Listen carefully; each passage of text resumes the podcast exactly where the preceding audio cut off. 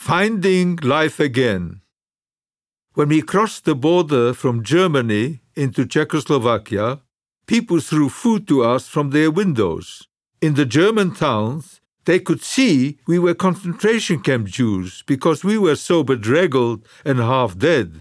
But they had thrown stones at us and vilified us. Yet in Czechoslovakia, people threw food to us. When they did, the SS would shoot into the air and tell the Czechs to stop throwing food or they would shoot into their windows. We walked for about 2.5 weeks without knowing where we would end up as we marched along. By the time they marched us into Theresienstadt at the end of April, I was close to starvation and collapsed in front of a column of people. Somebody came and gave me a piece of bread and a piece of sausage. It was the first real food I had eaten in 2.5 weeks. A week or two later, we were liberated by the Soviet army. I remember the day of liberation quite vividly. In the morning, the first thing that we noticed was that the Czech gendarmes and German guards had disappeared. Then the Soviet frontline soldiers, mainly Tatars and Uzbeks, started coming through the gates. After a while, we all rushed out, and I found myself with a band of youths who were wandering around. We soon came to the main highway and saw a multitude of German refugees trudging along, either being expelled from Czechoslovakia or fleeing back to Germany. They were mainly families with children, carrying peklach, bundles, and walking with wheelbarrows or riding in horse-drawn wagons or on bicycles. As they walked along, they were being assaulted by Czechs mainly, and some Soviet soldiers and a few survivors too. I remember very clearly my own sentiments of pity and commiseration towards these German refugees, because they reminded me of my own suffering and the suffering of my family. Some of my companions also expressed similar sentiments. Even after all these years, I still find it intriguing that instead of the intense hatred I should have felt towards these people, because they were German, what I felt was empathy. As I was walking beside a field, I noticed a pair of horses hitched to a wagon, grazing. Nobody else was around, so I stayed with these two horses, fascinated, and forgot about everything else. I sat on the ground and watched them, reminded of when I had played with the horses on my grandfather's farm. After a while, I plucked up my courage, climbed into the wagon, and picked up the reins. "Vio! Go!" I shouted in Polish, just as I remembered wagon drivers doing before the war, and the horses responded and started moving. Once I drove the horses into Theresienstadt, they became mine. Theresienstadt had become a camp for those who had nowhere else to go, and though I had a bed there, I spent most of my nights sleeping with my horses in the barn I created for them in a broken-down building. They became my family, and I was very attached to them. As I had no food allocations for them, I had to scavenge for whatever I could find, like stale bread, which I soaked in water, and hay, which I cut from the ditches and dried in the sun. The horses did not do well on this diet and had diarrhea, until I finally found a sympathetic Soviet field kitchen sergeant from whom I begged some oats so I could modify the horses' diet. I began to work for the Soviet and Czech administration of the camp, using my horses and wagon to deliver food to the German prisoners of war and SS soldiers who were being held for trial as war criminals. One day, as usual, I delivered the food from the camp kitchen, and the man in charge of giving it out told me he was in need of an assistant. He asked me if I would stay and help serve the food. I wasn't too keen on this. The German prisoners anxious to get the food, began pushing, yelling, and clamoring for their portions, which made me so angry that I lashed out and threw a ladleful of food at them. Afterwards, I felt tremendous remorse. In my mind, I had become like the Nazis, like the cruel and heartless men who had treated us so badly when we were starving. I felt empty at the end of the war. I was a loner, an introspective person who walked the streets by myself in a fog, like I had in the Warsaw Ghetto.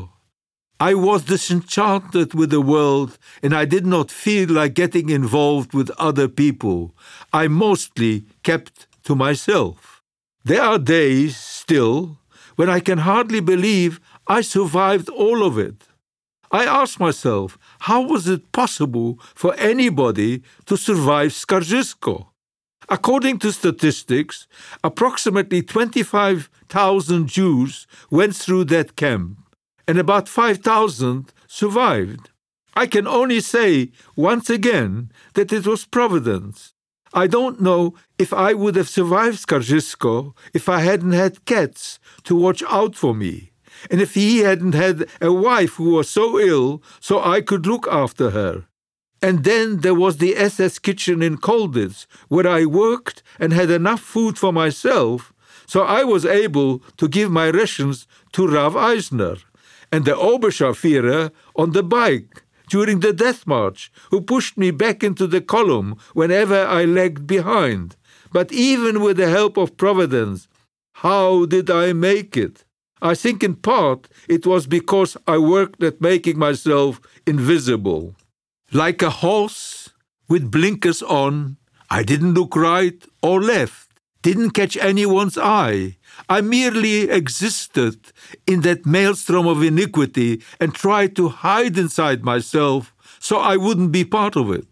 The writer Aaron Appelfeld, himself a child survivor, said in Encounter, a book of essays on his writings, that for young people, the 5 years of the Shoah, the ghettos and the camps, that was their upbringing. These children didn't have a past, and they didn't know about the future. The Holocaust wasn't a normal life, but it was the only life they knew.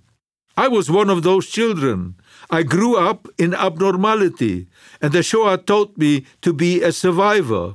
It was my education, and its cruelty and death, and with an occasional flicker of good fortune, was the only normal I knew.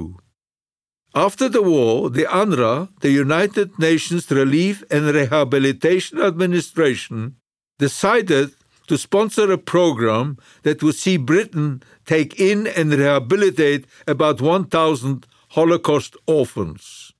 On their behalf, British philanthropist Leonard Goldschmidt Montefiore persuaded his government to agree to a special scheme whereby young orphan survivors would be flown to Britain, put up in hostels, and trained for a new life. Eventually, 732 children made the journey to Britain and were resettled throughout the UK.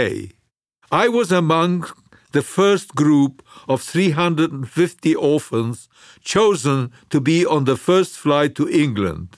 But when the time came for me to leave Theresienstadt, I refused to go, unless I could take my horses with me. I had become so attached to my horses that the only family I had left that I refused to leave them behind. There were many tears on my part when I was told by a Czech official that I couldn't take them with me, but he was kind and clever and said that although horses couldn't fly on planes, if I would agree to go on the plane to Britain, he would have the horses sent to me by boat. I agreed, but of course, once I got on the plane, I never saw my horses again. We flew to Prague first, where the squadron of Royal Air Force bombers was stationed that would take us on to Britain. While in Prague, we were housed with Catholic nuns who were part of the Caritas Society, an arm of Catholic charities. The nuns took care of us and showed us the sights of their beautiful city. Years later, I led a group of Catholic educators from the College of Saint Elizabeth in New Jersey on a tour of Holocaust sites in Poland, and they in turn invited me to come and speak at their college. When I went there in 2006, they presented me with the Order of Caritas and gave me a bronze plaque for distinguished service. Ironically, after being looked after the nuns of Caritas in Prague after the war, years later I was given a plaque for my own services by this same organization. On August 14, 1945, 10 converted Royal Air Force Stirling bombers flew us from Prague to the Royal Air Force Base at Crosby-on-Eden, near Carlisle in England. They put 30 to 40 of us in each of the bellies of the planes where the bombs used to be, and we flew to our new homes. The boys, as we were called, were taken to Troutbeck Bridge, a tiny hamlet near Windermere in the Lake District of England. During the war, a training camp for officers had been built there, and this camp had all the facilities we needed. Buildings with bedrooms, sports facilities, huge halls for dining, classrooms and a gymnasium for indoor sports. It was a ready-made camp for rehabilitation. The British government had specified that the orphans bought over should be 16-year-old or younger, but a lot of the children were actually not children at all. They were 17 or 18 years old.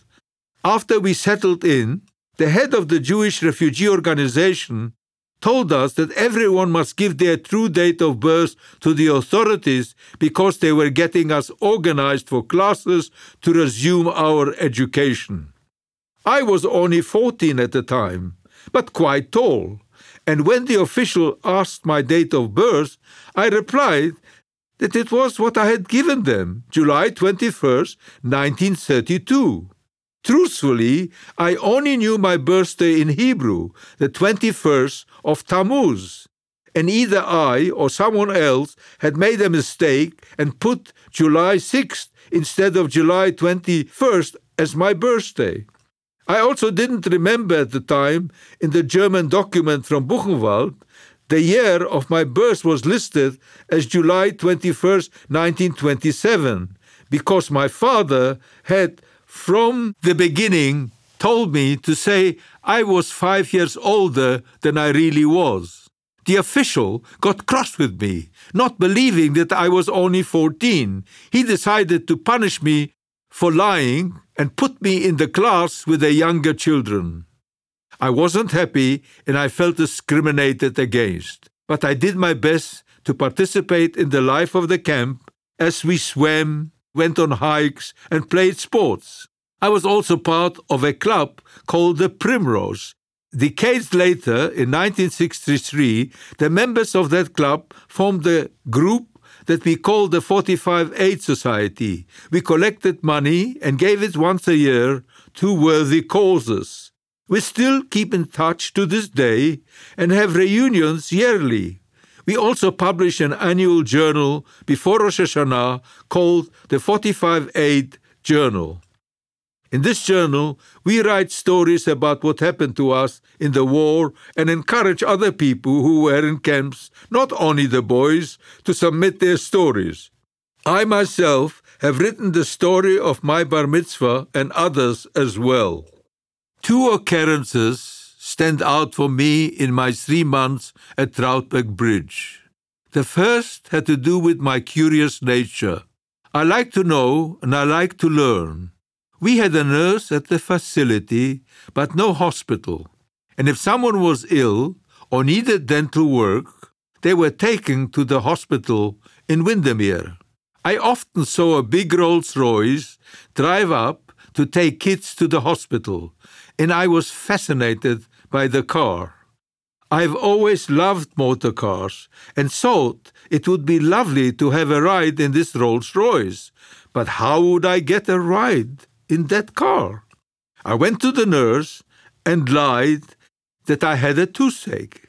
The next day or so, the Rolls-Royce arrived and took me to the dentist, who asked me where the toothache was. I pointed to a tooth, and before I could say another word, he strapped me in and pulled out my perfectly healthy tooth. I have never replaced that tooth, so as to remind myself not to let my curiosity get the better of my good judgment. The second incident involved my battle with sports. Coming from a religious family, I had never played any sports whatsoever, but the sports director tried to get me to play soccer, which is called football in England. I had what we call in Yiddish, zwei linke Hände und zwei linke Fies, two left hands and two left feet, meaning that I was clumsy. I had no idea how to go about it. Since I was strong, my team put me in goal, and although I had fantasies of flying up and catching the ball, I didn't catch any at all. The other boys on the team were older, and they made fun of me and kicked the ball at me to ridicule me. The sports director saw that soccer wasn't going to work out and decided that since I was a big stocky boy, I would be a good candidate for boxing. I put on the boxing gloves and stepped into the ring where my opponent was waiting. He was a few centimeters shorter than I was and much skinnier, but the next thing I knew, I was on the floor and unconscious. He gave me one hit, and that was the end of my boxing career. It was also the end of my sports career at Windermere. It was apparent to everyone that I was not a sportsman. For a long time after the war, I didn't think about what happened to me in the Holocaust. I thought only about being alive, and I acted in the moment, in the present. Although I didn't have any problems or nightmares for the first 10 years, I suffered from the lack of being a social person. I wasn't an active part of the group, and I'm not even in any of the photographs taken of the Windermere children at that time. I wasn't a sportsman or socially active, and because of that, I was always kind of pushed aside by the other boys. We were at an age when boys and girls became aware of each other, and a lot of the boys and girls were friends at Windermere, but I wasn't friends with any of the girls either. I was there with 350-odd girls and boys. But I spent a lot of time alone and again was isolated, living mainly in my own brain and with my own thoughts. That didn't do me much good then or later on in life. I think that my solitary nature had a lot to do with how safe I had felt with my parents, who provided my sister and me with a carefully monitored environment. Even in the ghetto, my parents guarded us fiercely, and we spent much of the time alone in hiding. In Skarżysko, I had my friend Yakov, but other than that, I was never part of a group. I was always solitary, both in my intellectual and social life. So Windermere, even though it was really quite a wonderful experience, merely accentuated my differences from other kids. Fortunately for me, Rabbi Weiss, the rabbi who was in charge of our religious activities, knew of my family and my grandfather, and he took me under his wing. He saw that I did not really fit in at Windermere and decided that I should go to a yeshiva hostel called Eitz Chaim in Whitechapel, in the east of London. They called them hostels, which is a much nicer word than orphanages, but an orphanage it was. Again, though, it was difficult for me there. The boys were much older there, too, and quite nasty as boys can be. They've abused me by forcing me to do things I didn't want to do and beating me up if I didn't. I spent close to 9 months there and hated every minute of it. In fact, I was so unhappy that eventually I ran away. We were allowed to take a weekend off from the yeshiva, and I did just that, and went to stay at a hostel in Ascot where I knew some boys were staying. I complained to Mr. Hines, the social worker there, about my treatment at the yeshiva and my unhappiness. A German who had come to England before the war, Heinz was a wonderful man. He told me I didn't have to stay at the yeshiva and said if I didn't want to go back, I could remain in Ascot and he would have my clothes sent over.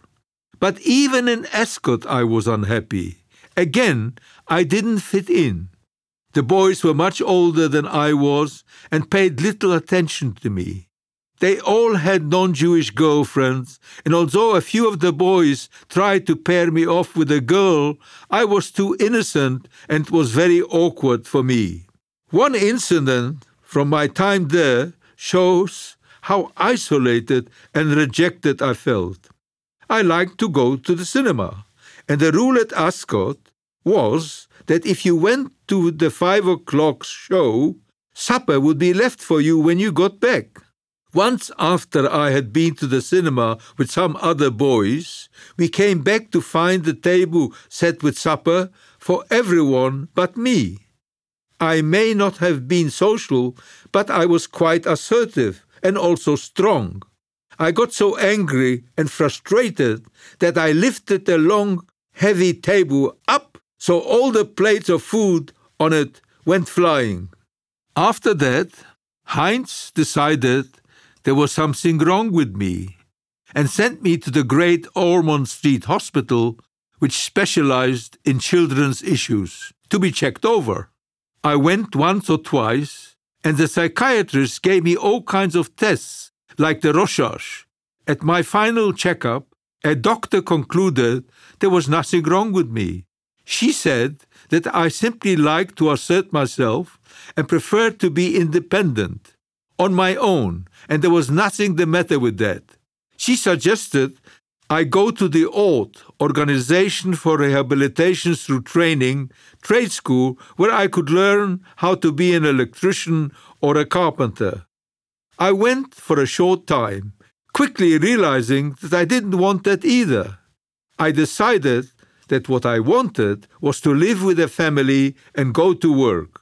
Everyone, Heinz and the Jewish Relief Organization, called the Central British Fund, agreed that I would be happier in that kind of environment, and they found me the Diamond family in Crouch End, North London, who agreed to take me in. I paid them for board and lodging, but they became like a family to me. I shared a room with a young man named Victor, and the two of us spent lots of time together. He became a lifelong friend.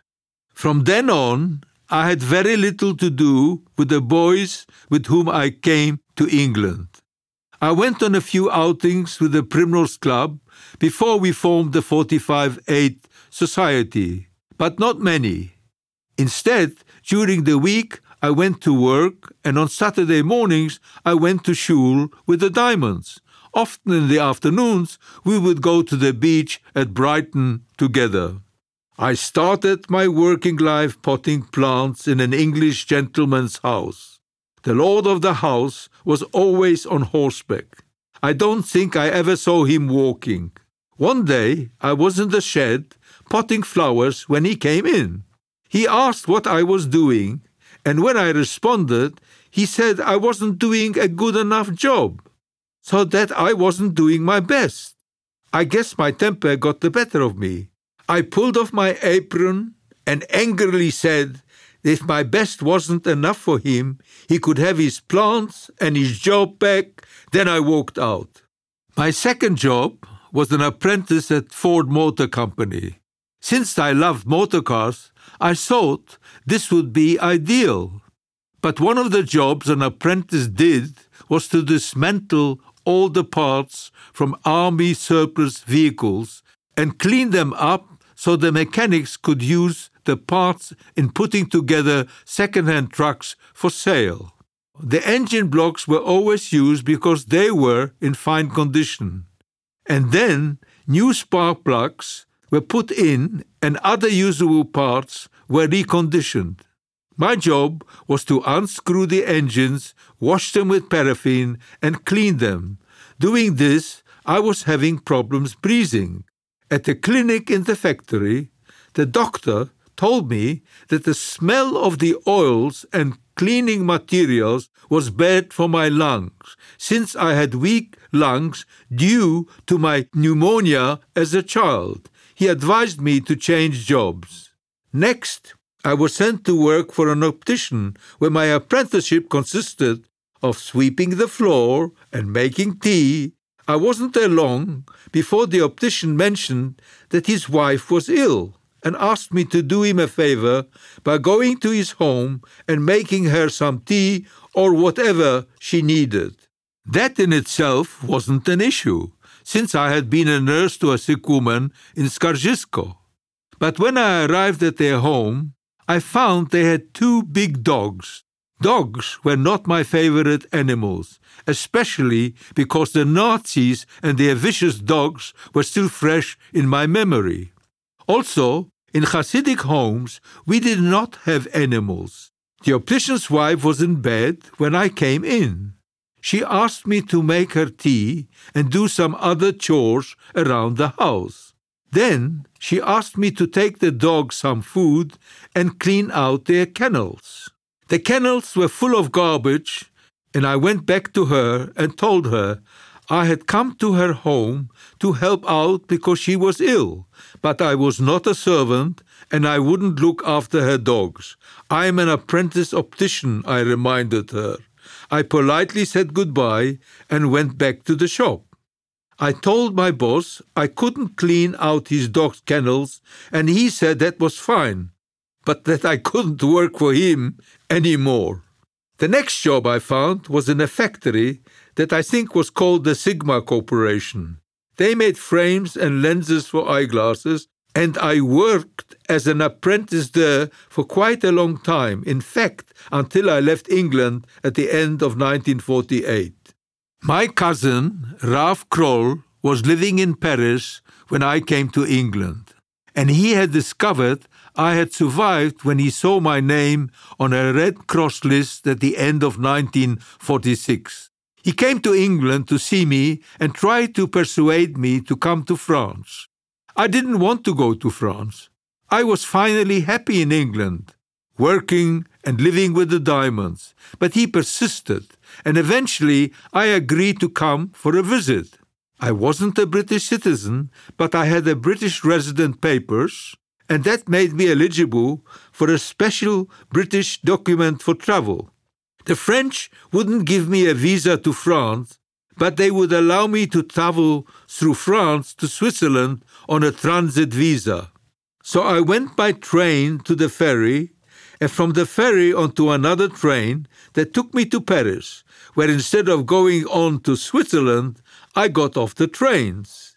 The Krolls were waiting for me at the train station. A few weeks after I arrived, I had to appear before a judge at the Prefecture of Police because I was in France illegally. The Krolls prepped me on what to say, that I was a Holocaust orphan and my family wanted me to stay in France.